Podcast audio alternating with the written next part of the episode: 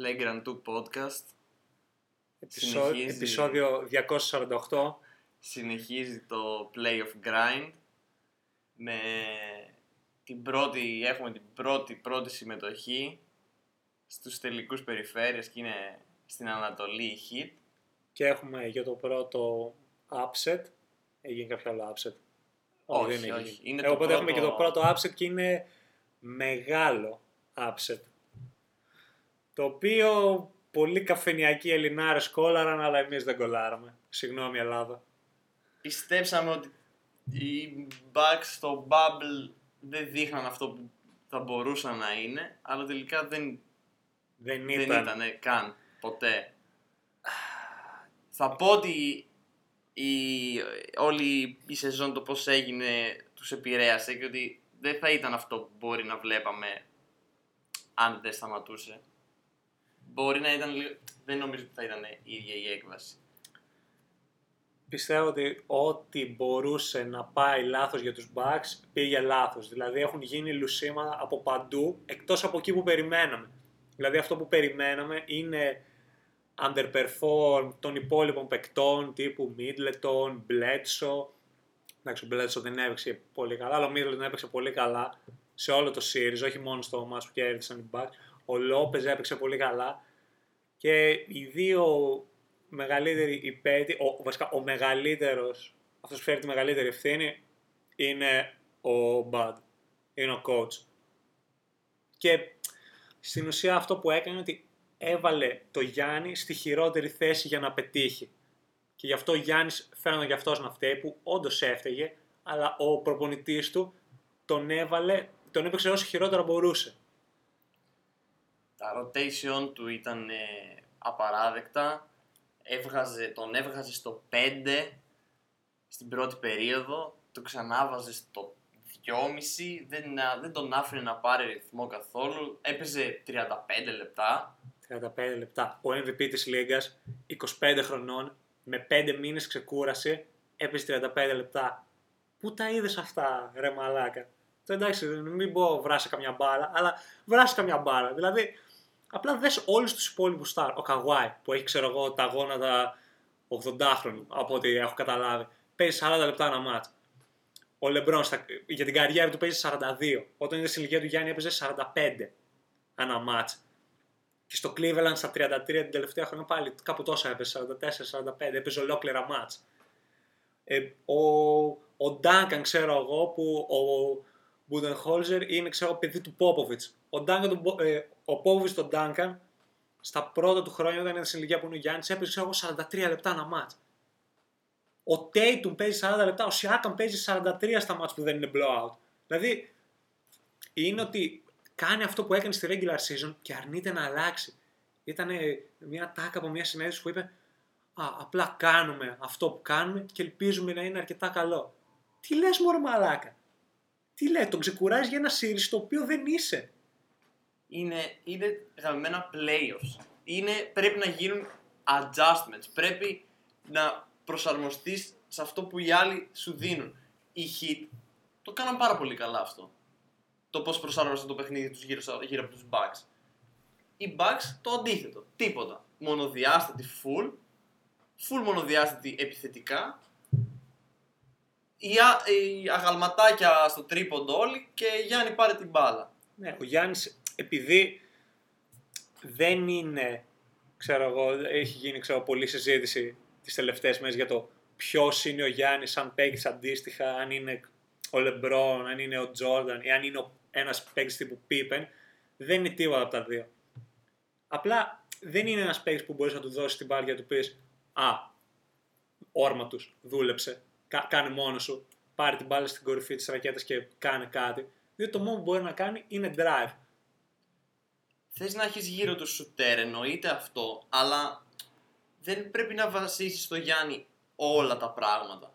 Δεν, υπά- δεν υπήρχε κίνηση και γι' αυτό κέρδισαν το μάτσο όταν βγήκε ο Γιάννης. Διότι όταν δεν είχαν το Γιάννη, άρχισαν να κινούνται, άρχισαν να τρέχουν στην επίθεση. Καταρχήν, χθες ο Μάθιου στο πρώτο ημίχρονο έκανε τέλεια με 4 drive και backdoor κοψίματα. Ο Μάθιους, Matthews. Που απλά καθόταν στη γωνία και δεν έκανε τίποτα. Και αυτό δεν φταίει ο Μάθιου προφανώς. φταίει ο προπονητής και το στήσιμο που έχει δώσει στην ομάδα.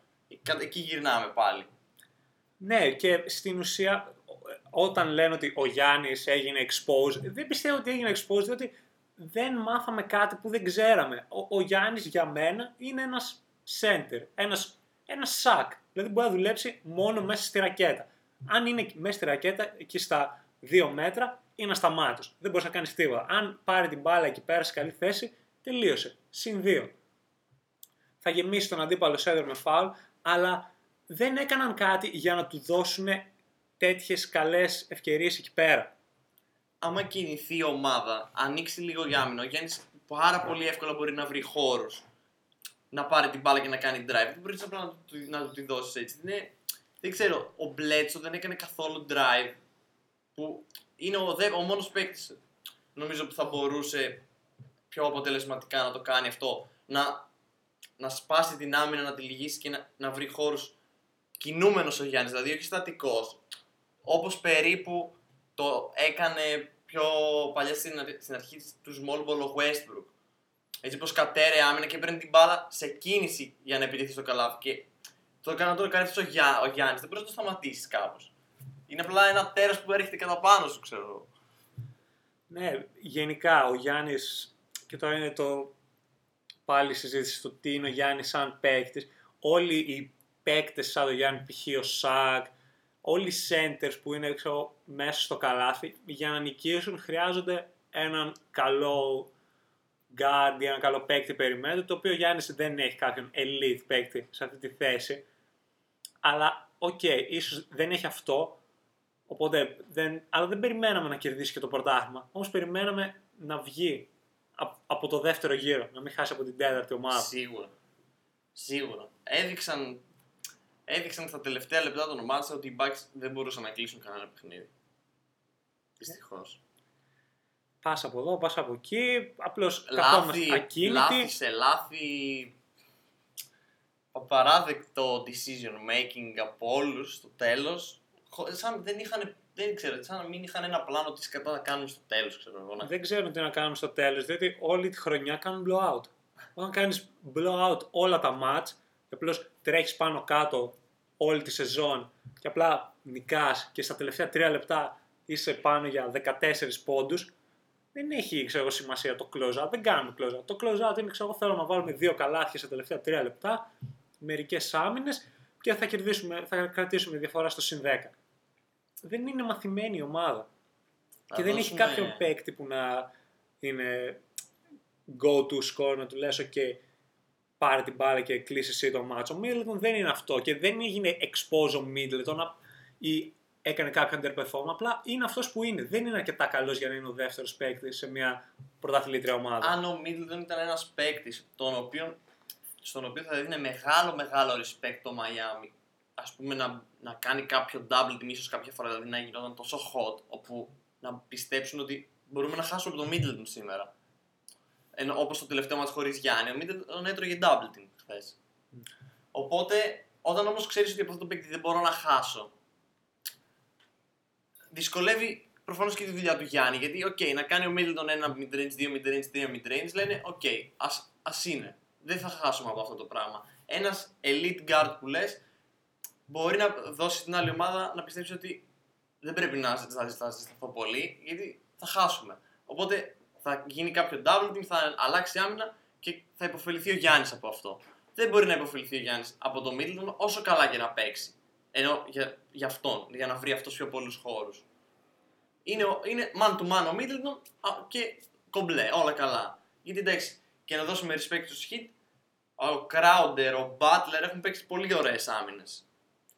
Ε, η Heat σαν ομάδα, δηλαδή δεν ξέρεις σε ποιον να πρωτοδώσεις credit, διότι όλη η ομάδα έπαιξε πολύ καλά. Δεν, πι- δεν πιστεύαμε πριν το series εμείς ήδη ότι θα είναι αρκετό, αλλά εν τέλει αποδείχθηκε πέρα αρκετό και επιθετικά και αμυντικά έπαιζαν πάρα πολύ καλά. Α- Αρχικά επιθετικά υπήρχε πολλή κίνηση στην επίθεση, πάρα πολύ κίνηση, δηλαδή συνεχώς όποιος έπαιρνε την μπάλα δεν την κρατούσε για πολύ ώρα. Κατευθείαν προσπαθούσε να κάνει drive, όχι για να πάρει απαραίτητα ο ίδιος το shoot, για να τραβήξει προσοχή, ώστε κάποιος άλλος που τρέχει χωρίς την μπάλα να βρει αυτός ελεύθερο σου. Πολλή κίνηση off the ball η Miami με όλους τους ε, white dudes που έχει στην περιφέρεια. Όλοι ήταν πολύ καλοί off ball και Robinson, Hero, Dragic παίξανε πολύ καλά, αλλά πιστεύω περιμέναμε αυτό το πράγμα από τους Heat. Δηλαδή δεν είπα ότι wow, οι Heat παίζουν πολύ πολύ καλύτερα από ό,τι περίμενα. Ίσως λίγο, αλλά όχι πολύ. Δηλαδή πιο πολύ θα πω ότι οι Bucks παίξαν χειρότερα παρότι είδα κάτι τους Miami που δεν περίμενα να το δω ποτέ. Ναι, ε, και αμυντικά η Miami έπαιξαν αμυντικά, πολύ ναι. καλά. Και εντάξει, στην ουσία οι Bucks τους το έκαναν αρκετά εύκολα αμυντικά, διότι δεν άλλαξαν καθόλου το πώς έπαιζαν. Το άλλαξαν μόνο στο match που κέρδισαν και εκεί όντως οι Hit τα έπαθαν λίγο. Δηλαδή λένε, OK, αυτοί τώρα τρέχουν πολύ όταν βγήκε ο Γιάννης. Πιο πριν έβαζαν εκεί τον τοίχο μπροστά από το paint. 9 στις 10 φορές ο Γιάννης δεν μπορεί να περάσει μέσα από τρία άτομα. Ειδικά όταν έχει τον Αντεμπάγιο, ο οποίος είναι fucking beast και έπρεπε να έχει πάρει το most improved για να έχω δίκιο. Το- Ο Αντεμπάγιο είναι απίστευτος. Ναι, Απίστευτος. είναι πέρα από τα στατιστικά που έχει πολύ καλά στατιστικά. Το πόσο χρήσιμος είναι σε μια επίθεση δεν φαίνεται στα στατιστικά. Δηλαδή, αν έπρεπε να τον παρομοιάσουμε με κάποιον, είναι ένας super Draymond. Είναι ένας ψηλός, ο οποίος είναι full κινητικός. Μπορεί να κάνει handle την μπάλα, πασάρει πάρα πολύ καλά για ψηλός. Πολύ αλυτικός. Μαρκάρει όλες τις θέσεις. Είναι αυτό, αλλά αντί να το κάνει, ξέρω εγώ, στο, στα δύο μέτρα που είναι ο Draymond, το κάνει στο 2-7 και πιο δυνατός, πιο αθλητικός, πιο τέρας, ξέρω εγώ. Όχι τόσο μπιφτέκας όσο ο Draymond. Ναι. Είναι, είναι τέρας, δηλαδή το σώμα του είναι τρομερό. Οπότε Έχει είναι μεγάλο, πολύ έχει μεγάλο χρήσιμο. feeling για rebound. Ναι. Έχει τρομερό επιθετικό rebound. Ναι, ναι, έχει μαζέψει άπειρα. Έχει πάει. Που η Bucks ήταν μέσα στη χρονιά η καλύτερη rebounding ομάδα στη Λίγκα. Τους έχει, τους έχει ξεφτυλίσει μέσα στο. Δηλαδή το, το block out του πάρα πολύ καλό. Και, όταν, αλλά και στην επίθεση, ας πούμε, το πόσες ωραίες πάσει έκανε. Δηλαδή έπαιρνε την μπάλα εκεί στην κορυφή της ρακέτας στη βολή και αυτή η, η πάση που αφήνει την μπάλα και κάνει και το screen. τα- αυτά τα κάνει πάρα πολύ ωραία και βοηθάει πάρα πολύ τους σουτέρ της ομάδας διότι τους δίνει ελεύθερα, ελεύθερα σουτ. Με, επειδή μπορεί και έχει να πασάρει πολύ ωραία screen. και να κάνει και πάρα πολύ καλό screen. Αυτό έχει πάρα πολύ ωραίο screen. Πιάνει πολύ χώρο και βρίσκουν ωραία mid-range, ακόμα και τρίποντα. Πολύ ο- όμορφα οι shooter των Bucks. Και επίσης πολλές φορές βρίσκει πόντους ο ίδιος, καθαρά και μόνο λόγω της αθλητικότητάς του. Δηλαδή δεν έχει κάποια ιδιαίτερα moves, αλλά μπορεί να βάλει την μπάλα κάτω και Ναι. να κάνει drive. Ναι, ναι, ο αντίπαλος ψηλός δεν μπορεί να είναι πολύ κοντά του γιατί πα- είναι πιο γρήγορος από κάθε center στη λίγα. Οπότε μπορεί να τον περάσει και άμα δεν είναι πολύ κοντά, αυτό το mid range μπορεί να το βάλει. Έχει αυτό το mid-range, το φλωτεράκι, το ναι, οπότε δουλεύει. μπορεί να φαρμάρει, ξέρω εγώ, 14-18 πόντους άνετα σε κάθε match, να μαζέψει τα rebound του, να βγάλει τις assist του και να το κάνει αυτό με πολύ λίγες προσπάθειες, ενώ ταυτόχρονα βοηθάει όλη την ομάδα. Ο- Είναι για μένα εντάξει, ο Μπαμ ήταν ο πιο χρήσιμος παίκτης στη σειρά για το σχετός και αν δεν φάνηκε. Ξέρω ότι ο Μπάντλερ είχε δύο τεράστια match, το Είχε πρώτο και μια το τρίτο, σαραντάρα και μια και μια τριαντάρα. Και εντάξει, ο Μπάλερ είναι ο ηγέτης της ομάδας, είναι ξεκάθαρο, φαίνεται ας πούμε. Ο και Μπάλερ από- βοηθάει πολύ αυτό και έξω αγωνιστικά πάρα πολύ την ομάδα. Είναι, είναι ηγέτης. Ναι, οπότε να δώσουμε και respect σε Jimmy Butler που έκανε την κίνηση. Όλοι τον έκραξαν στο off-season. Ναι, πάει στο Miami για διακοπές, τα πα- κάνει retire. Όχι, δεν κάνει retire, έκανε upgrade. Και να του δώσουμε respect γιατί είναι γαμμένος νικητής.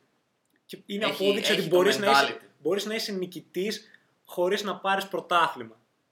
Διότι όπου πάει, η ομάδα είναι καλύτερη. Εντάξει, στους Bulls έτυχε να πάει με, μετά όταν έπεφτε ο D. Rose, οπότε ήταν λίγο άτυχος εκεί.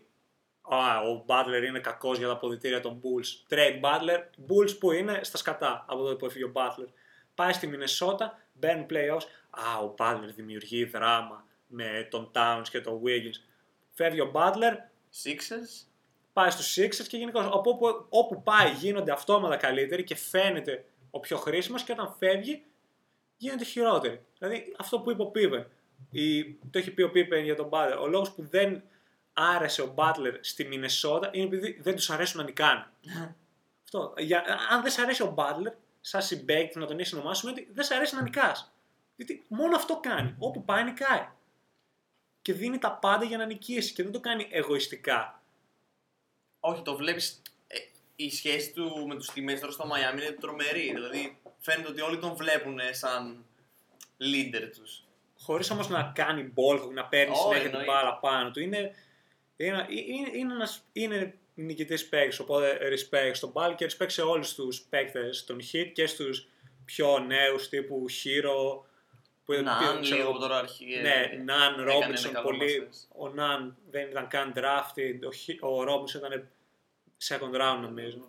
Τέλος second round. Τέλος Ήταν second από- round. Έχει ξεκινήσει από Division 3 college ο Ρόμπινσον. Απίστευτο.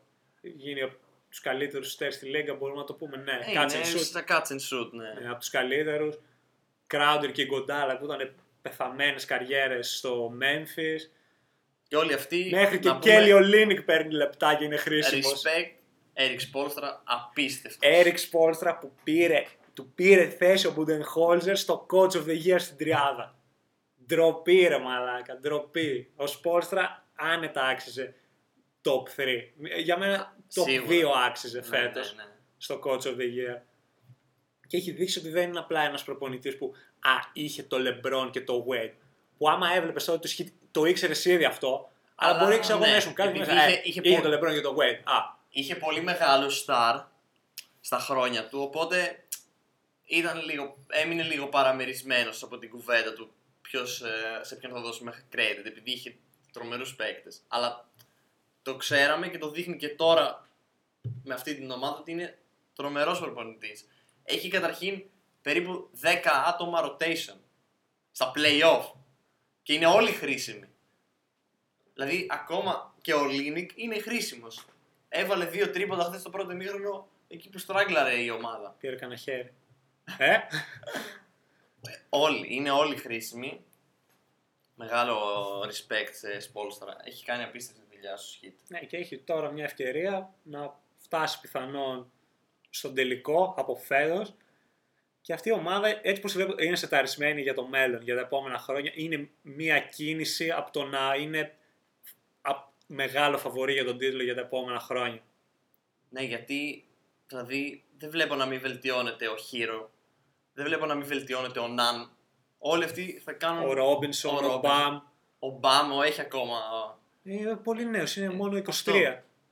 Οπότε έχει θέσει βάσεις. Δηλαδή ήδη η χρονιά είναι επιτυχημένη. Και εδώ που φτάσανε εννοείται. Αλλά. Μπορούν να φτάσουν και πιο πέρα Αυτό. από φέτος μόνο. Εντάξει, σε ακραία περίπτωση μπορούν να πάρουν και το πρωτάθλημα. Δεν ξέρεις ποτέ. Και έχουν νέους παίκτες, έχουν πολύ καλή κουλτούρα σαν ομάδα και έχουν cap space, το οποίο είναι τεράστιο. Έχουν cap space για του χρόνου το καλοκαίρι που υπάρχουν πολλοί free agents. Γιατί Και δεν πιστεύω ότι δεν θα μπορέσουν να χτυπήσουν έναν όταν έχουν όλα αυτά τα ωραία πράγματα. Έναν προπονητή έμπειρο και πολύ καλό, ο οποίος είναι ήδη πρωταθλητής. Νέους παίκτες, ένα play style στο οποίο μπορεί να ταιριάξουν όλοι, ε, ανιδιοτελέ τελείως.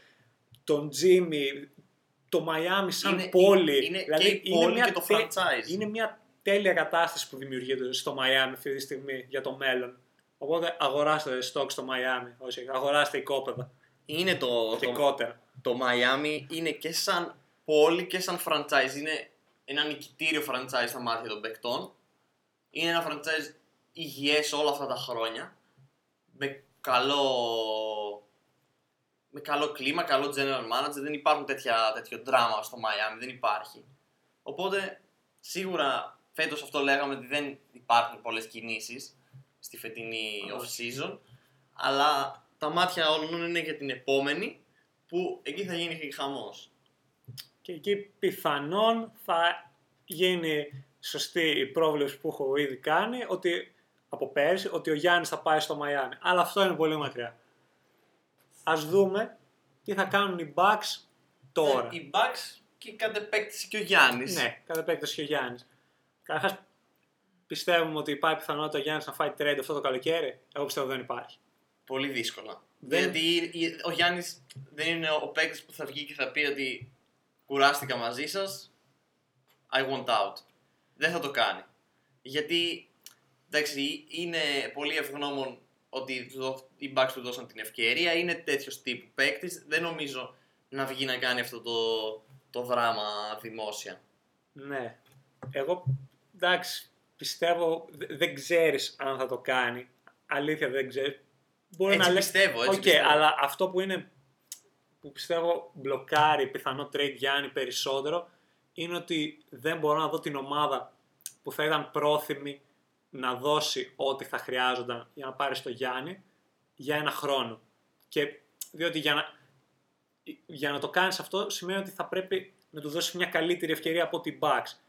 Και οι ομάδες που θα του δίνουν καλύτερη ευκαιρία από την Bucks δεν έχουν τα απαραίτητα πράγματα να δώσουν για να πάρουν το Γιάννη. Οι μόνες που μπορούν να δώσουν είναι αυτές που πήγαινε σε μια χειρότερη κατάσταση, οπότε γιατί να το κάνουμε. Ξέρω εγώ, άμα θα έχουμε χειρότερη ευκαιρία από τους Bucks, δεν θα κάτσει μαζί μας μετά το καλοκαίρι, οπότε δεν αξίζει. Εκτός άμα συζητήσεις μαζί του γενικά ότι αν, α, αν κάνουμε κίνηση θα μείνεις και κάπως έτσι. Λάθος, η μόνη ομάδα που μπορεί να το κάνει είναι οι Warriors, αλλά, οι Αλλά- Warriors αυτό δεν έχουν, τα, δεν έχουν τα. Δηλαδή δεν ξέρω τι θα δέχονταν οι Bucks από τους Warriors. Το μόνο που θα δέχονταν ήταν ο Clay. Και εγώ αν ήμουν οι Warriors, εντάξει. Δεν θα το έκανες. Δηλαδή υπάρχουν και κάποια πράγματα, υπάρχουν και κάποιες αξίες, ρε πούστη μου. Ε, δεν τριντάρεις τον Clay, ρε φίλε. Χαλάς το Splash Όσο, Brothers. όσο business και αν είναι και όσο και αν θέλουμε να κερδίσουμε, αυτό δεν το κάνεις. Πιστεύω. Και τώρα Draymond ή Wiggins ή και οι δύο μαζί δεν είναι αρκετό για Γιάννη. Μπορούν να βρουν κάτι καλύτερο οι Bucks. Οπότε πάμε να δούμε τι μπορούν να κάνουν οι Bucks άμεσα. Έχουν ένα χρόνο ακόμα το Γιάννη, κάπως να τον πείσουν ότι μείνε. Μην. Καταρχάς, απολύουμε Budenholzer. Ναι. Ναι, πρέπει. Διότι καταρχάς ο Γιάννης είναι πολύ καλούλης για να τον αψηφίσει. Οπότε απλά πρέπει να τον αψηφίσουμε εμείς που είμαστε από πάνω. Θεωρητικά τώρα εμείς είμαστε οι GM στον Bucks, κάνουμε εδώ τα σχέδια, τα mastermind. Έχει, έχει φτάσει στο ταβάνι. Έχει φτάσει στο ταβάνι του. Δεν πάει παραπάνω. Υπάρχει μεγάλο δείγμα δύο χρόνων και με Raptors και τώρα με Heat είναι στη μεριά του χαμένου προπονητή, όχι μόνο από το αποτέλεσμα της σειράς, αλλά και από το τι είδαμε στο παρκέ. Ναι, είναι, Έχει φάει είναι outclass απροσάρμοστος. από δύο, προ... δύο προπονητές. Οκ, μπορεί να έχει φάει outclass από δύο από τους τρει-τέσσερι καλύτερους προπονητές στη Αλλά λίγκα. άμα θες να πάρεις πρωτάθλημα, αυτούς θα αντιμετωπίσεις. Ναι, Δεν και- θα αντιμετωπίσεις Οκ, τους okay, κακούς είχε το προπονητές. πλεονέκτημα ότι δεν είσαι τόσο καλός. Είχε το μειονέκτημα ότι δεν είσαι τόσο καλός προπονητής, αν έχεις την καλύτερη ομάδα. Οπότε, ποια είναι η δικαιολογία σου; Είναι απροσάρμοστος, το έχει δείξει. Έχει δείξει ότι έχει φτάσει στο ταβάνι και ότι δεν βάζει τους παίκτες του σε, καλ- σε κα- μια καλή κατάσταση για να πετύχουν στα playoffs. Έχει φτιάξει ένα σύστημα το οποίο είναι full καλό για να φαρμάρεις regular season, αλλά Και να μένουν και ξεκούραστοι οι παίκτες. ναι, αλλά μέ- μέχρι ένα σημείο σε πάει αυτό. Οπότε αυτή είναι η πρώτη κίνηση που πρέπει να κάνουν οι Bucks. Η δεύτερη κίνηση που πρέπει να κάνουν οι Bucks, την έχω πει και off-air, είναι trade για Chris Paul. Είναι ο μόνος παίκτης που είναι στο market που ταιριάζει στην ομάδα, ένα, μπορεί, και μπορείς να τον αποκτήσεις δύο. Μπορείς να τον αποκτήσεις διότι το value του ποτέ δεν θα είναι μεγαλύτερο από ό,τι είναι τώρα για την Οκλαχώμα, οπότε θα ήθελα να τον τριντάρουν τώρα. Μ, Θα ήθελα να και θέλω να φύγουν κάνουν από αυτό rebuild, το- διότι Ναι. εντάξει, καταλαβαίνω ότι okay, φτάσαμε ως εδώ που φτάσαμε, κρατώντας τον Chris Paul θα γίνουμε καλύτεροι στα επόμενα δύο χρόνια, όχι. Οπότε ας, ας, κάνουμε, ας πάρουμε κάποιο value και μπορούν να πάρουν value. έχουν που έχουν μαζέψει τόσα picks, δεν θα τους χαλάσουν κι άλλα. Ο Μπλέτζο, εντάξει, έχει πιο πολλά χρόνια γενικότερα από τον Chris Paul σαν παίκτης, αλλά και πάλι ε, είναι ο Μπλέτζο είναι το πιο πιθανό asset, πιστεύω Ναι. έτσι. Υπάρχει και ακραία περίπτωση Middleton, αλλά ναι, λογικά θα είναι Bledsoe, κάποιος Matthews ή George Hill μαζί με τη Vincenzo και, Και κάποια picks. picks. Αυτό είναι ένα καλό trade. Οπότε, σαν ο Κλαχώμα το δέχεσαι γιατί παίρνεις για έναν παίκτη αρκετά pieces και picks. Μπορεί να είναι ο Chris Paul αυτός που φεύγει, αλλά είχες κάποια μ, ρεαλιστική πιθανότητα να κερδίσεις πρωτάθλημα τα επόμενα δύο χρόνια. να και κάνεις θα- κάτι καλύτερο από αυτό που κάνεις φέτος βασικά; Όχι. Όχι. Οπότε εννοείται παίρνεις αυτό το deal. Σαν ο Κλαχώμα. Ναι, και οι Bucks πρέπει να το κάνουν αυτό διότι πρέπει να δώσουν την καλύτερη δυνατή ευκαιρία στο Γιάννη να κερδίσει ώστε να μείνει. Διότι αν κάνουμε ένα flashback, πάμε πίσω στο 2009-10, κάπου εκεί, πριν φύγει, το- το καλοκαίρι του 9 βασικά, ήταν το τελευταίο καλοκαίρι που ο Λεμπρόν ήταν στο Cleveland. Είχε ένα χρόνο συμβόλαιο του, ίδια κατάσταση με τον Γιάννη τώρα. οι Cavs είχαν μια ευκαιρία να τρεϊντάρουν για τον Αμάρ. Και θα έπρεπε να τρεϊντάρουν τον Ηλγκάουσκα και τον J.J. Hickson, ο οποίος είχε δείξει potential τότε σαν rookie. Και, «Ω, όχι, όχι, πρέπει να κρατήσουμε το μέλλον για την περίπτωση που θα φύγει ο Λεμπρό. Δεν έχεις, και, οπότε έχοντας δει το παράδειγμα των Cavs, δεν έχεις μέλλον άμα χάσεις έναν τέτοιο παίκτη, ένα παίκτη τέτοιο επίπεδο, έναν MVP. Οπότε έπρεπε να, να δώσεις αυτόν τον παίκτη την καλύτερη δυνατή ευκαιρία για να μείνει. Και αν οι Bucks πάρουν τον Chris Paul, για μένα θα είναι φαβορή. Θα είναι, αν όχι, το, θα, θα είναι σίγουρα μεγαλύτερο φαβορή από ό,τι ήταν φέτος. Διότι θα Ναι, έχουν έναν ναι. παίκτη στον οποίο μπορείς να βασιστείς για να σου κλείσει τα μάτς, μπορεί να σου δώσει πολλά διαφορετικά πράγματα, να κάνει handle την μπάλα, να επιτρέψεις στο Γιάννη να παίζει off ball. Θα έχεις και το Middleton σε πιο μειωμένο ρόλο, Ο οπότε θα είναι και Middleton, πιο αποδοτικός. Ιδανική τρίτη επιλογή για μένα. Ιδανική. Είναι πολύ καλός για, για τρίτη επιλογή. Μπορεί να παίξει off ball, τέλεια. Έχει και mid range, δηλαδή μπορεί να, να του δώσεις και την μπάλα σε κάποιες επιθέσεις, να τις πάρει μόνος Ε, του. σε, σε λιγότερες από ό,τι τώρα, να μην βασίζεις όμως τόσο Ναι. πολύ. Αλλά μπορεί να το κάνει πολύ αποτελεσματικά αυτό. Ναι, αν το κάνουν αυτό οι Bucks, για μένα μπορεί να είναι και το πρώτο φαβορή για τον του χρόνου, αναλόγως και πώς θα πάνε τα πράγματα, πώς θα εξελιχθούν οι υπόλοιπες ομάδες, αλλά θα είναι, θα είναι και πολύ ψηλά. Και πιστεύω, έτσι πώς είναι η Ανατολή, θε- θα είναι, θα είναι μια ομάδα απ- απίστευτα δύσκολο να, να την ξεπεράσει κάποιος άλλος. Διότι θα έχουν απλώς τόσες πολλές επιλογές.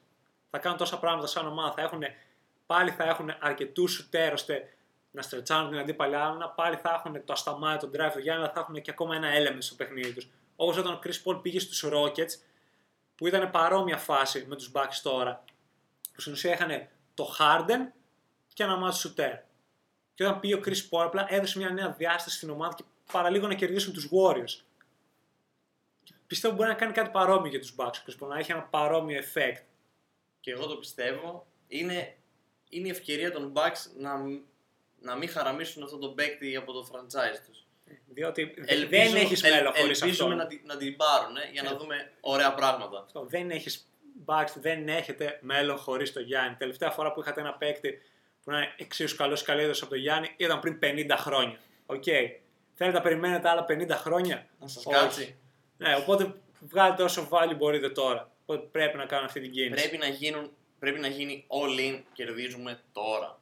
Τώρα. Πρέπει αυτό. Δεν πρέπει να, υπάρχουν, να υπάρχει καμία δεύτερη σκέψη για μέλλον, για το ένα, για το άλλο. Τίποτα. Τώρα είναι η ευκαιρία σου να κερδίσεις με αυτό το παίκτη. Και άμα, τον, κρα- και άμα καταφέρεις και κάνεις και τον κρατήσεις κιόλας, θα έχεις και τα επόμενα 3-4 χρόνια να κερδίσεις. άμα, άμα κρατήσεις το Γιάννη, θα έχεις πολλά χρόνια για να κερδίσει. Καταρχάς, άμα κερδίσεις, θα τον κρατήσεις σίγουρα, άμα πάρεις το πρωτάθλημα. Και μετά, έστω ότι κερδίζεις ένα πρωτάθλημα και μετά ο Γιάννης ξανυπογράφει και ο Chris Paul, ξέρω εγώ, και δεν ξαναπαίρνεις πρωτάθλημα ποτέ. Τουλάχιστον θα έχεις το Γιάννη πάνω κάτω για πάντα. και θα έχεις τη δυνατότητα κάποια στιγμή να βρεθεί μια ευκαιρία να την πάρεις και να ξαναείσαι σε θέση φαβορή μέσα στα χρόνια έχοντας το Γιάννη στην ομάδα. Θα βρεθεί κάποια, κάποια ευκαιρία, κάποιος παίκτης που είναι στο market για trade ή κάποιος free agent. Εντάξει, είναι και δύσκολη η πόλη, το Milwaukee κτλ. Αλλά με αυτή την κατάσταση του ότι μπορούμε να κερδίσουμε, μπορούν να προσελκύσουν free agent. Τα επόμενα χρόνια τώρα μιλάω για αφού τελειώ, αν πάρουν Chris Paul και τελειώσει το συμβόλαιό του.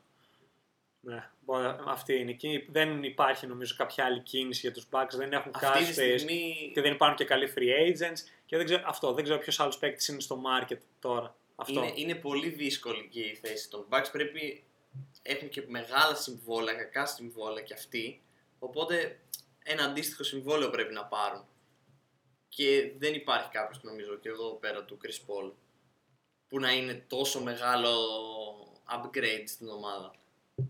Οπότε συμφωνούμε. Οπότε Bucks κανονίστε. Κανονίστε. Γιατί Διότι- άμα, άμα διότι φύγει ο έρχεται- Γιάννης, Πρώτον, αν φύγει ο Γιάννης έχει τελειώσει και υπάρχει και μία ακόμα ομάδα που ανεβαίνει στην Ανατολή, την οποία είναι κάτω από το ραντάρ, δεν την πολύ συζητάμε γιατί φέτος δεν την είδαμε, που είναι οι Nets. κάνανε μια ωραία κίνηση αποδητηρίων θα πω εγώ και χαρακτήρων, manage χαρακτήρων, Steve Nash σαν προπονητής. Μου αρέσει πολύ η κίνηση γιατί έχεις προσωπικότητες σαν τον Irving. Μυστήριες προσωπικότητες. Μυστήριες πάρα πολύ. Και έχει πολύ καλή σχέση με τον Durant. Ναι. Ήδη ο Εντάξει, Nash. ο Durant δεν είναι κάποια ιδιαίτερη προσωπικότητα στα αποδητήρια, αλλά δεν είναι και κάποιος vocal leader θα πω εγώ. Όχι, α- Αυτό. ε, Οπότε θες κάτι να ηρεμήσει τον Irving, να δώσει και στον Durant την ηγεσία κάπως πιο ομαλά και ο Stevens είναι πολύ καλός για όλα αυτά. Ε, ο, Να- ο Durant αυτό που έχει δείξει ότι θέλει σαν παίκτης και σαν άνθρωπος είναι να είναι χαρούμενος. Πάνω απ' όλα. Αυτό. Θέλει να πάει εκεί που είναι ευτυχισμένος. Και στους Warriors πήγε γιατί νόμιζε ότι εκεί θα είναι ευτυχισμένος επειδή θα κερδίσει. Και μετά πήγε στους Nets γιατί εκεί ήθελε να είναι με το φίλο του τον Καερή. Αχ, τι ωραία, τι λουλουδένιο. Οπότε γι' αυτό θα του- του δώσαμε το Steve Nash, με τον οποίο έχει πολύ καλή σχέση. Ήταν σύμβουλος στους Warriors από το καλοκαίρι που ο Durant πήγε στους Warriors. Υπάρχουν και βίντεο στα οποία κάνουν κάποιες συζητήσεις πριν από πέντε χρόνια. Μου τα πετάει τώρα στην αρχική μου. Ο αλγόριθμος του YouTube ξέρει πολύ καλά τι κάνει. Και ότι έχουν κάνει συζητήσεις για το μπάσκετ γεν- και γενικότερα έχουν μια, έχουν μια κάποια σχέση.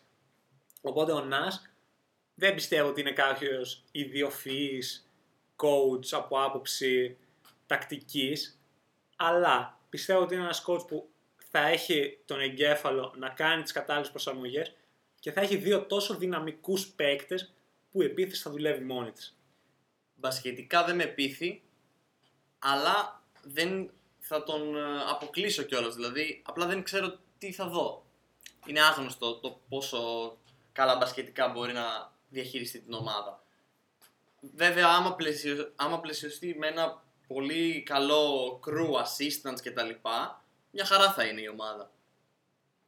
Ε, προπονητικά. Θα το δούμε αυτό στην πορεία, αλλά είναι καλή κίνηση. Η... Overall, νομίζω. Ναι, και εγώ πιστεύω είναι καλή κίνηση. Θα είναι μια κίνηση αντίστοιχη με Ty Lue στους Cavs. Απλώς θέλεις έναν προπονητή ο οποίος να μπορεί να κάνει κάποια adjustments στα playoffs. Αυτό ήταν κάτι το οποίο ο Ty Lue έκανε. Μπορεί να μην ήταν ο καλύτερος προπονητής, ο πιο dominant στα αποδητήρια, ο πιο πειθαρχικός, ο πιο ιδιοφυής, αλλά μπορούσε να καταλάβει πότε κάτι δεν δούλευε και πότε κάτι δούλευε, μπορούσε να προσαρμοστεί και είχε πολύ καλές σχέσεις με τους παίκτες και μπορούσε να διαχειρίζεται τον Λεμπρόν και τον Καϊρή. Και ο Νας πιστεύω μπορεί να κάνει κάτι αντίστοιχο. Δεν τον βλέπω σαν κάτι παραπάνω, αλλά δεν πιστεύω ότι θα είναι και κάτι λιγότερο. Πιστεύω αυτό μπορεί να το κάνει και θα το κάνει. Και όπως βλέπουμε τους Nets και την Ανατολή, είναι σε καλή θέση. Ναι, έχουν ένα. Καταρχάς, αν ο Durant γυρίσει και είναι κάτι κοντά σε αυτόν τον Durant που βλέπαμε πέρυσι στα playoffs, it's over. Εντάξει, δεν είναι over, αλλά Αλλά ναι, εντάξει, τώρα οι Nets θα μπουν σ- σε πλεονεκτική θέση για την Ανατολή με αυτά που βλέπουμε φέτος. ναι, δηλαδή θα είναι, ξέρω εγώ, οι Nets, αν κάνουν την κίνηση που είπαμε για Chris Paul, οι Bucks και όλοι οι υπόλοιποι. Διότι οι υπόλοιπες ομάδες δεν μπορούν να κάνουν κάποια κίνηση τώρα. Και για τα επόμενα χρόνια, η μόνη ομάδα που, θα σε, που μπορεί να σε κοντράρει στην Ανατολή είναι όποια ομάδα πάει ο Γιάννης. Αν ο, Κα- αν ο Durant είναι ο Durant. Αν ξέρω εγώ, διότι οι ομάδες που ακούγονται για τον, για τον Γιάννη είναι η Heat και η Raptors που είναι οι δύο ομάδες πολύ καλές στην Ανατολή, αλλά που τους λείπει και κάτι να Ναι, φαίνεται. ναι. Και εντάξει, οι Celtics είναι ακόμα μια νέα ομάδα, ανεβαίνει, αλλά δεν βλέπω κάποια ομάδα που θα έλεγα ότι α, οι Nets αυτούς δεν, μπορούσαν να τους, δεν μπορούν να τους νικήσουν. Αν ο Durant είναι ο Durant, οι Nets μπορούν να κερδίσουν οποιονδήποτε. Ναι, σίγουρα. Οπότε αλλά θα αλλάξει full τις ισορροπίες στην Ανατολή. Θα βάλει μία ακόμα ομάδα στο τρυπάκι. Τώρα ας πούμε έχουμε τέσσερις. Του χρόνου οι Raptors λογικά λίγο θα πέσουν αν Regular season πιστεύω θα είναι πάλι καλή, αλλά δεν πιστεύω ότι θα μπορούν να νικήσουν να πάρουν τον τίτλο. Οι Heat είπαμε δεν έχουν κάποια κίνηση, οπότε θα κάνουν και του χρόνου μια χρονιά παρόμοια με φέτος, όπου αν κάνουν κάποιο μεγάλο run θα είναι overperform. Οι Bucks είπαμε αναλόγως με τι θα κάνουν. και, Και η είναι- πιο στάνταρ ας πούμε είναι η Nets. άμα οι Nets, με ναι. την προπόθεση ότι ο Durant γυρνάει Και είναι και, κομπλέ. και είναι και ιδανική σεζόν, διότι θα αργήσει να ξεκινήσει. Ο Durant θα έχει περισσότερο χρόνο να προετοιμαστεί. Ο Καϊρή θα έχει περισσότερο χρόνο να προετοιμαστεί. Θα είναι και πιο Θα σύντομη είναι και σεζόν. πιο μικρή σεζόν αυτό το οποίο. Οπότε είναι, είναι σεταρισμένοι για να κάνουν ένα πολύ καλό playoff run. Και έτσι πως είναι τώρα η κατάσταση, χωρίς να έχω δει τι θα κάνουν οι Bucks ακόμα, θεωρώ του χρόνου τους φαβορεί τους Nets για την Ανατολή. Ένα από τα δύο σίγουρα. Ένα από τα δύο Αυτή τη φαβόρι. στιγμή το πρώτο, έτσι πως είναι η κατάσταση τώρα. Εντάξει, συμπεραίνοντας ότι ο Durant είναι κάτι κοντά στον εαυτό του. Που πιστεύω θα είναι. Δηλαδή, εντάξει. Είναι τέτοιο επίπεδο παίκτης που δεν νομίζω να έρθει τόσο άσχημα. Αν ο Durant έρθει λίγο κάτω από αυτό που ήταν πριν σταματήσει, θα είναι, ξέρω εγώ, prime Tracy McGrady. Αυτό, πω, όχι ρε, που θα, Θα έχουμε, είναι- θα έχουμε μόνο prime Tracy McGrady σε αυτήν. Όχι ρε φίλε, του, για τον Μπούτσο.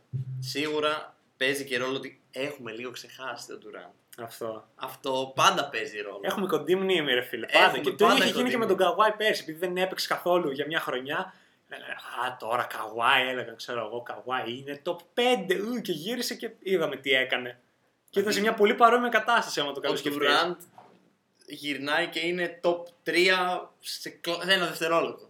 Ναι, είναι top Είναι- 3. είναι- Είναι... συζή- είναι top 3 και διαφορά τρίτος με τέταρτος. Ναι, ναι, είναι. Δηλαδή, αν είναι τρίτος, είναι πιο κοντά στο να είναι πρώτος από ότι στο να είναι τέταρτος. ναι. Οπότε μην ξεχνάμε τον Durant. Αυτό. Μην ξεχνάτε τον Ελτρούκο. Μην το ξεχνάμε τον Durant. Ε, θα συνεχίσουμε να μιλήσουμε λίγο για Lakers Houston. Για κάποιον άλλο που είναι top 3. Ε, Όχι, είμαστε στο 2-1. Την ημέρα της ηχογράφησης είμαστε στο 2-1 και ο, ο Θεέ μου, τι κάνει ο Λεμπρόν με την καλή έννοια και τι κάνει ο Westbrook με την κακή. Take it away. Ένα feel out game, κλασικό. Οπ, το είπαμε. Το είπαμε στο προηγούμενο podcast. Ότι θα πάρει το πρώτο game ο LeBron έτσι χαλαρά. Θα νιώσει λίγο ότι παίζει με την κατάσταση. Θα χάσει για 20 πόντους. Δεν έχασε για 20, εντάξει. Έχασε για 17 νομίζω. θα χάσει για 17 πόντους, αλλά παίρνει info. Παίρνει η ομάδα, παίρνει ο προπονητής, παίρνει ο LeBron info. Καταγράφει. Καταγράφει. Σκανάρει. Με ηρεμία. Πρώτο μάτς τι έγινε, αφήναν το Ρόντο να σουτάρει. Οκ, εντάξει. Μας διέλυσαν. Οκ. Δεύτερο μάτς, άλλη άμυνα των Lakers. Άλλη, τελείως. Τρεξίματα, αλληλοκαλύψεις, κάτι αλλαγές από ζώνες 2-3 σε 3-2, κάτι ζώνη με mo- man to man το Harden παίζουν, κάτι περίεργα. Έπαιξαν box and one. Παίξανε box and one και στο Harden Δε- και... δε- δεν είδα όλο το match γιατί είχαμε δουλειές το πρωί. Αλλά ρε γάμι με παίξατε box and one. Απ' τη μία respect, απ' την άλλη άντε γαμηθείτε. Παίξανε box and one και στο Harden και στον Gordon. Αλήθεια, παίξανε και στον Gordon. Respect. Είναι Εντάξει, co- ο, Βο- commitment. ο Vogel βγάζει το αμυντικό του masterpiece αυτή Ναι, τη αυτό. στιγμή. Είναι, είναι μόνο για άμενα ο άνθρωπος, διότι η επίθεση των Lakers είναι, είναι grind, μα. Είναι σαν να βλέπεις μια τεράστια κατασκευή από συ- σιδερική να προσπαθεί να κάνει... Δηλαδή κάθε πόντος ματώνουν για να τον βάλουν. Το δεύτερο match ήταν το match όπου ναι οι Lakers ήταν προετοιμασμένοι, ναι ήταν καλύτεροι από το πρώτο, αλλά οι, οι Rockets έπρεπε να κερδίσουν. Και οι λόγοι που δεν κέρδισαν είναι πρώτα ο κακός Westbrook, Δεύτερον, ο κακός Westbrook πάλι. Τρίτον και τέταρτον πάλι ο Westbrook. Και πέμπτον... και πέμπτον ο LeBron και ο Davis. Α, ναι. Και Α, αν και- να πούμε τα τέσσερα τρίποτα του Μαρκίβ Μόρισαν έκαναν τόσο μεγάλη διαφορά σε αυτό το παιχνίδι. Εντάξει, από τη μία μπορείς να πεις ότι έκαναν διότι το μάτς έλυσε κοντά. Απ' την άλλη, οι Lakers βγήκαν μπροστά για 25, 20-25 και μετά οι άλλοι κάλυπταν τη διαφορά και οι Lakers ξανασοβαρεύτηκαν όταν έμειναν πίσω. Δηλαδή, αν έκαναν blow 18 ή 23 πόντους lead και πάλι σοβαρεύονταν όταν έβγαιναν, έμειναν πίσω, το ίδιο πράγμα θα ήταν. Ναι, ήταν μια τρομερή τρίτη περίοδος από τους Houston στο δεύτερο παιχνίδι. Εντάξει, είναι αυτή, είναι αυτή η περίοδος που απλά δεν χάνουν σουτ. Και όσο καλά και να παίξεις, δεν έχαναν. Ευτυχώς ήρθε ο Westbrook στην τέταρτη να κάνει λίγο τα δικά του. King of the fourth. Έκανε ίσως τα χειρότερα performances από All-Star παίκτη που έχω δει. Ήταν Άλλη, άλλη μια περίπτωση κοντής μνήμης, διότι ξεχνάς το Westbrook τα τελευταία τρία χρόνια. Αυτός είναι. Εδώ τώρα όμως δεν είναι σε μια θέση, ε, είμαστε first round και να μην πε... Όχι, εδώ έχουν σοβαρέψει τα πράγματα. Μα το θέμα είναι ότι Έχεις- κάθε χρόνο έχει καλύτερη κατάσταση και κάθε χρόνο κάνει τις ίδιες μαλακίες. Ναι, αλλά δεν τις κάνεις σε τόσο κρίσιμες καταστάσεις, θα πω εγώ. Όταν πας να αποκλειστείς, είναι γαμμένη κρίσιμη κατάσταση. Δεν με νοιάζει αν είναι πρώτος, δεύτερος, τρίτος ή στη τελική. Είναι το ίδιο κρίσιμο όταν πας να αποκλειστείς. Ναι, εγώ το είδα γιατί ήταν μεγάλη ευκαιρία να πάνε 2-0. Και δι- δεν είναι εύκολο να γυρίσεις το 2-0. Και λέει και με τον Λεμπρόν και τον Ντέβις δεν είναι ε, εύκολο να γυρίσεις 2-0 εις βάρος. Και χάσαν την ευκαιρία αυτή οι Rockets, βάλανε 22 τρίποντα και χάσανε. Τι άλλο να πούμε. Τώρα μετά ήρθε το τρίτο παιχνίδι, ήρθε το masterpiece από LeBron James. 29 πόντους στο πρώτο ημίχρονο. Not gonna lie, είναι... Ε, αν θέλει να με πείσει ότι ήρθε πάλι για το στέμα, για τον τίτλο του καλύτερου παίκτη στον κόσμο, κάνει καλή δουλειά, θα φανεί και στη συνέχεια, αλλά εντάξει, αυτό θέλω να βλέπω από το LeBron. Αυτά θέλω να βλέπω. Πήρε όλο το πρώτο ημίχρονο του μάτς πάνω του. Η ομάδα δεν μπορούσε. Επιθετικά δεν μπορούσε. Έβαλε 29 πόντους, έβαλε τρίποντα, έβαλε mid-range, έβαλε fade away. Ήτανε λίγο, ας πούμε, αν επιτρέπει η έκφραση, λίγο vintage Miami. Μπρο, παίζει και δυνάμει, τι εννοείς. Τώρα ο- Πολύ vintage Miami. Γιατί τελειώνει το μάτς με 4 μπλοκ. Ο LeBron Δικέμπε. τελειώνει με 4 μπλοκ. Οι Houston στο δεύτερο ημίχρονο στράγγλαναν πάρα πολύ. Σούταραν μόνο 30 τρίποντα. Τα ίδια με τους Lakers. Σούταραν τα ίδια τρίποντα για αυτές οι δύο ομάδες. Άρρωστο. Που δείχνει ότι όντως αυτή η άμυνα δούλεψε. Προσπαθούσαν με, με floater, με drive κτλ. Ο Westbrook έπαιξε καλύτερα. Έβαλε λίγο mid-range. Έβαλε κάποια mid-range. Και ήταν λίγο πιο ορθολογικός επιθετικά. Έκανε πάλι κάποια drive τα οποία έχεις μπροστά σου τον Davis, ο οποίος σου δίνει και χώρο ακόμα και στο mid-range να είσαι. Αλλά εσύ εκεί θες να κάνεις drive. Και φτάνεις κάτω από το καλάθι, σταματάς και καταλαβαίνεις ότι δεν μπορώ να σηκωθώ μπροστά μου γιατί έχω ένα τέρας και πετάς την μπάλα έξω, ξέρω εγώ. Αυτό πρέπει κάποια στιγμή να καταλάβει ότι δεν μπορεί να το κάνει. Πρέπει να βρει μέσα από την κίνηση της ομάδας άλλες ευκαιρίες να κάνει drive. Αλλά εντάξει, σιγά σιγά ο Westbrook μπορεί κάτι να καταλάβει στα επόμενα παιχνίδια. Μπορεί ο Westbrook να πάει για τον most improved παίκτη στα playoffs. Εντάξει, απ' την άλλη ο Harden είναι αριστουργηματικός μέχρι Ο τώρα. Harden είναι τρομερός. Τρομερός. Μπορούμε να πούμε ότι παίζει το καλύτερο μπάσκετ που έχει παίξει ποτέ στα playoffs. Στα playoffs, ναι. Γιατί Παίζει δεν τρομερό μπορώ, μπάσκετ. δεν μπορώ να θυμηθώ να παίζει τόσο καλά ενάντια σε μια ομάδα που είναι καλύτερη από τη δικιά του. Ακόμα και ενάντια στους Warriors έχει κάνει κάποια μάτς τα οποία ήταν πολύ καλός, κάποια άλλα Έχει όχι. κάνει παιχνίδια. Αλλά Τώρα ναι, είναι τώρα είναι consistent. όλο το series. Δεν μπορούν, και εντάξει, είναι αυτό που λέμε, δεν μπορούν να το σταματήσουν. Δεν υπάρχει κανένα στην περίμετρο που μπορεί να σταθεί μπροστά από το Harden μόνος του. Όχι, αφού δεν προσπαθούν καν να σταθούν μπροστά από το Harden. Η άμυνα είναι. Εγώ κάθομαι απλά για να μην σε αφήσω να ρίξεις τρίποντο. Παίρναμε και θα βρεις κάποιον άλλον μετά να σε σταματήσει. Ναι. Και, Ναι. και παρόλα αυτά κάνει average κοντά στους 32-33 πόντους, 7-8 assists και σουτάρει απίστευτα ποσοστά. Ναι, γιατί έχει, έχει σταματήσει τα κακά σουτ.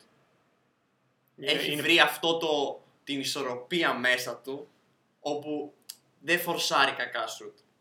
Και πόσο σημαντικό είναι αυτό τώρα για το παιχνίδι του Harden. Ε, Ναι, απίστευτα έχει- σημαντικό. Ναι, έχει γίνει πιο επιλεκτικός, πασάρει την μπάλα πιο πρόθυμα. Κάποιοι συμπαίκτες έχουν κάνει λίγο περισσότερο turn up, όχι ο Westbrook. Άντε, σε κάποια μάτσα ο Westbrook. Ο Gordon έχει αναστηθεί λίγο σε αυτό το series. Ο PJ που δεν ο έπαιξε PJ κάνει χθες. ένα μάτς. Ω, κα- ο παίζει ο καλά, Covington bro. κάνει ένα άλλο. ε, Επιθετικά εννοώ. Ναι, ναι. Επιθετικά οι ρολίστες παίρνουν σειρά των Rockets. Μία θα κάνει ο ένας, μία θα κάνει ο άλλος. Κάνει ο Jeff Green 0 πόντους σε ένα μάτς, στο επόμενο θα κάνει 15 ας πούμε. Πάει έτσι η δουλειά. Αλλά αμυντικά έχει, ε, όλοι οι Rockets παίζουν καλά, όλοι προσπαθούν. Οπότε κάπως έχει υποκατασταθεί η εμπιστοσύνη του Harden πιστεύω. Την πασάρει θέλοντας, όχι πρέπει και την πασάρω. Ναι, αλλά είναι λίγο ατυχές για το Harden ότι παίζει πιθανόν το καλύτερο μπάσκετ της καριέρας του και δεν θα είναι αρκετό. Λογικά δεν θα είναι αρκετό. Λογικά δεν θα είναι αρκετό. Ναι. Ε, είναι τυχαίο. Αυτό είναι, ξέρω εγώ, εντάξει, δεν θα πω ιστορία όλη της καριέρας του, αλλά πάντα, ε, πο- ποτέ δεν ήταν φαβορή. Αυτό ποτέ είναι δεν ήταν κρίμα φαβορί. γιατί έχει πέσει σε τρομερές καταστάσεις έπεσε, στη στη- Δύση. έπεσε εν- στην καλύτερη ομάδα ever. έπεσε στην καλύτερη ομάδα ever. Μετά, η οποία είχε και διάρκεια λόγω του Durant, γιατί και πριν ήταν καλή. Ο, πριν, πριν τον Durant, οι Warriors ήταν, ξέρω εγώ, η καλύτερη ομάδα, να πούμε, των τελευταίων 15-20 από τους Lakers του Kobe και του Ναι. Shaq. Που ήταν η τελευταία ομάδα Πέφτει των με αυτούς 15 χρόνων. και μετά και μετά- έρχεται και ο Durant. και μετά κάνουν upgrade στην καλύτερη ομάδα ever. Ναι, οπότε τι να κάνεις εκεί πέρα. Εντάξει, έφ- τους έφτασε και 7 παιχνίδια τη, με τον Chris Paul. Εντάξει. Έφταιγε, έκανε, δεν ήταν τόσο καλός. Μπορεί, αλλά δεν του δόθηκε και μια χρονιά όπου να έχει το καλύτερο ρόστερ να δείξει τι μπορεί να κάνει. Είναι άτυχο. Ήρθε και τώρα και ο Λεμπρόν με τον Ντέβις και ο Καουάι με τον Πολ Τζόρτζ, δηλαδή πας- μαζευτείτε όλοι εδώ πέρα, ας πούμε. Ε, ο δεν Harden γίνεται. έχει αρχίσει έχει να παίρνει καλή θέση στη λίστα, όπως λέει και ο Barkley στη λίστα, the shit list, οι παίκτες που είναι τρομεροί αλλά δεν θα κερδίσουν ποτέ. Και λογικά ο Harden εκεί θα καταλήξει μαζί με Barkley και Malone. Αυτοί οι τρεις θα είναι λογικά θα μείνουν ως οι τρεις καλύτεροι που δεν κέρδισαν ποτέ. Πιστεύω Για μένα και αυτή εγώ- είναι ήδη. Ο Harden είναι ήδη εκεί.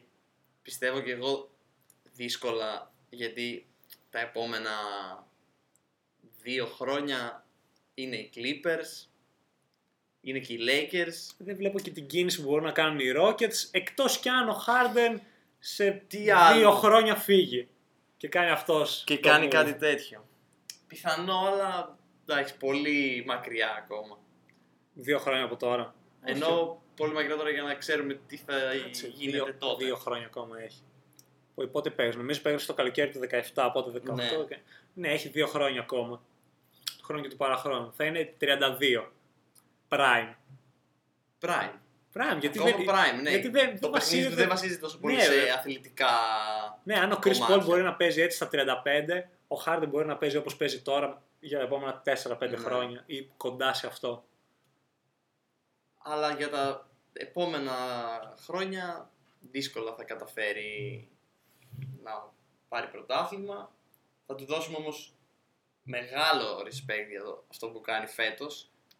Έχει δείξει ότι δεν είμαι μόνο αυτό, αυτός ο παίκτης που κάνει τις τρομερές regular season με το σκοράρισμα και θέλω να είμαι ο MVP ας πούμε και τα λοιπά. Έχω και πιο σοβαρό παιχνίδι μέσα μου. Ε, και, για, και επίσης, εντάξει, τον έχουμε κράξει κι εμείς, αλλά όχι στο σημείο που τον έχουν κράξει άλλοι γενικώς. Επειδή τρώει πολύ κράξιμο, γι' αυτό και μόνο θα ήθελα να τον δω να κερδίζει. Γιατί δεν δεν γουστάρω άτομα τα οποία δεν βλέπουν να κράζουν τόσο πολύ το Harden. Διότι βασικά έχει φτάσει σε ηλίθιος σημείο το κράξιμο ο Harden. Έχει γίνει και καραμέλα η άμυνα του Harden που πλέον, Ε, είναι, πλέον είναι, δεν είναι, είναι. καλός αμυντικός πλέον είναι, πλέον ο Harden. είναι μια χαρά αμυντικός. Αλλά αυτό συνεχίζει έχει να υπάρχει κάπως ότι δεν, ο Harden στην άμυνα στέκεται όρθιος από το Attack είναι full του 2016. 16. δηλαδή Εντάξει, εντάξει. τότε είχε κατάρα Καρντάσιον. Όλοι οι παίκτες δικαιολογούνται γι' αυτό.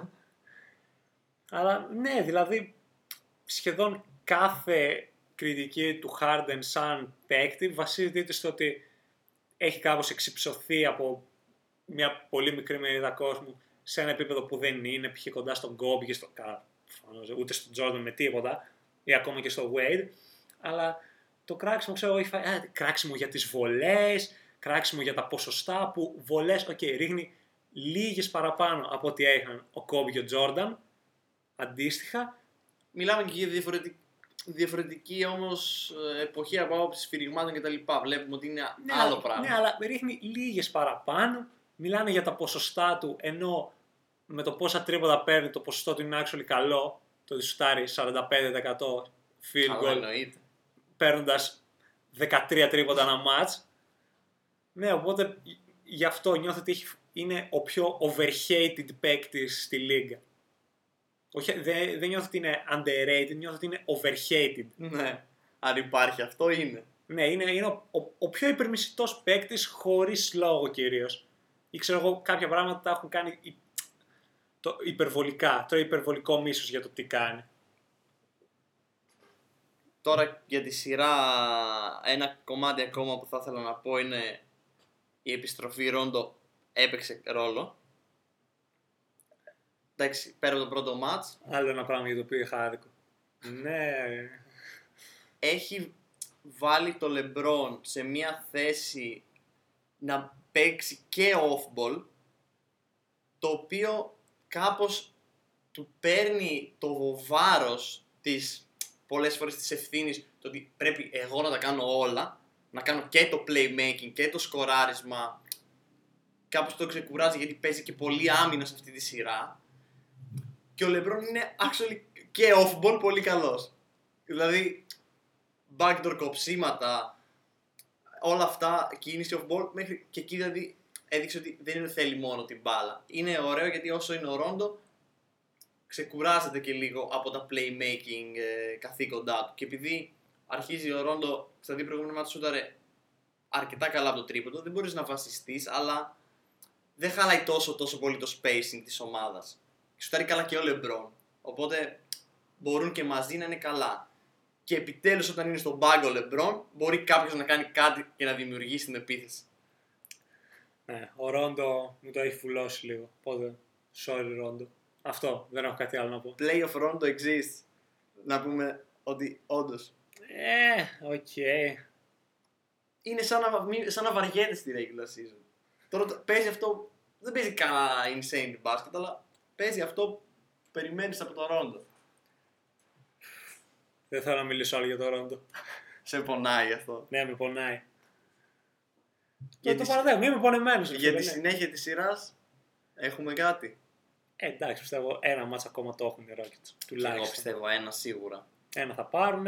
Εντάξει, πρέπει. Θα είναι ακραίο να κερδίσουν το series. Αλλά λογικά πιστεύω Lakers σε 6. Τι είχα, αρχικά, τι είχα πει; Ε, και σε είχαμε 7. πει σε 7. Και οι δύο. Ναι. Μπορεί να πάει σε Μπορεί 6, να πάει έτσι και όπως 6. είναι η κατα... Ο α, 6 α, πιστεύω θα πάει. Μπορεί να πάει και 7, αλλά δεν είμαι σίγουρος. Θα Το δεις. 7 θα είναι... Θα, θα ήθελα να το αποφύγω με ήμουν Lakers άμα μπορούσα. Εντάξει, και το 6 θα ήθελα να το αποφύγω. Θα κερδίσω σε 5. Θα, όχι εντάξει, οι οι Rockets έχουν σίγουρα ένα παιχνίδι ακόμα. Σίγουρα, πιστεύω πολύ δύσκολα θα πάει σε, σε 5. Εντάξει, ε, Έτσι same. όπως τους, είδ- τους, ε, τους είδα και τους είδαμε, θα κάνουν ένα ακόμα καλό performance.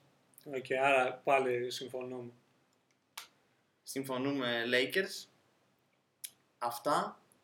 Παίζει να γυρίσουμε αύριο, μεθαύριο, ξέρω εγώ. Να μιλήσουμε λίγο για να Celtics μιλήσουμε Raptors. με το που να τελειώσει δούμε η αυτό, σειρά. με το που τελειώσει αυτή η σειρά, να έχει εξελιχθεί λίγο ακόμα και το Clippers Nuggets, γιατί εκεί υπάρχουν πιθανώς πράγματα, δεν ξέρουμε Να μην ακόμα. βγάλουμε βιαστικά συμπεράσματα. Ναι, να μην βγάλουμε βιαστικά συμπεράσματα. Αυτά τα series, πώς κάναμε το Rockets Oklahoma στον πρώτο γύρο, Τα σκυπάρουμε με. τα σκυπάρουμε έτσι για να δούμε πού θα πάει. Άστο να το δούμε. Άστο Να, να... να τελειώσει, να βράσει να λίγο τελειώσει το Celtics Raptors. Να έχουμε και το ζευγάρι του τελικού Ανατολής και Ναι. να κάνουμε μια αναλυτική κουβέντα γι' αυτό. Οπότε τα λέμε πολύ πολύ σύντομα. Συνεχίστε να βλέπετε playoffs και Gold James.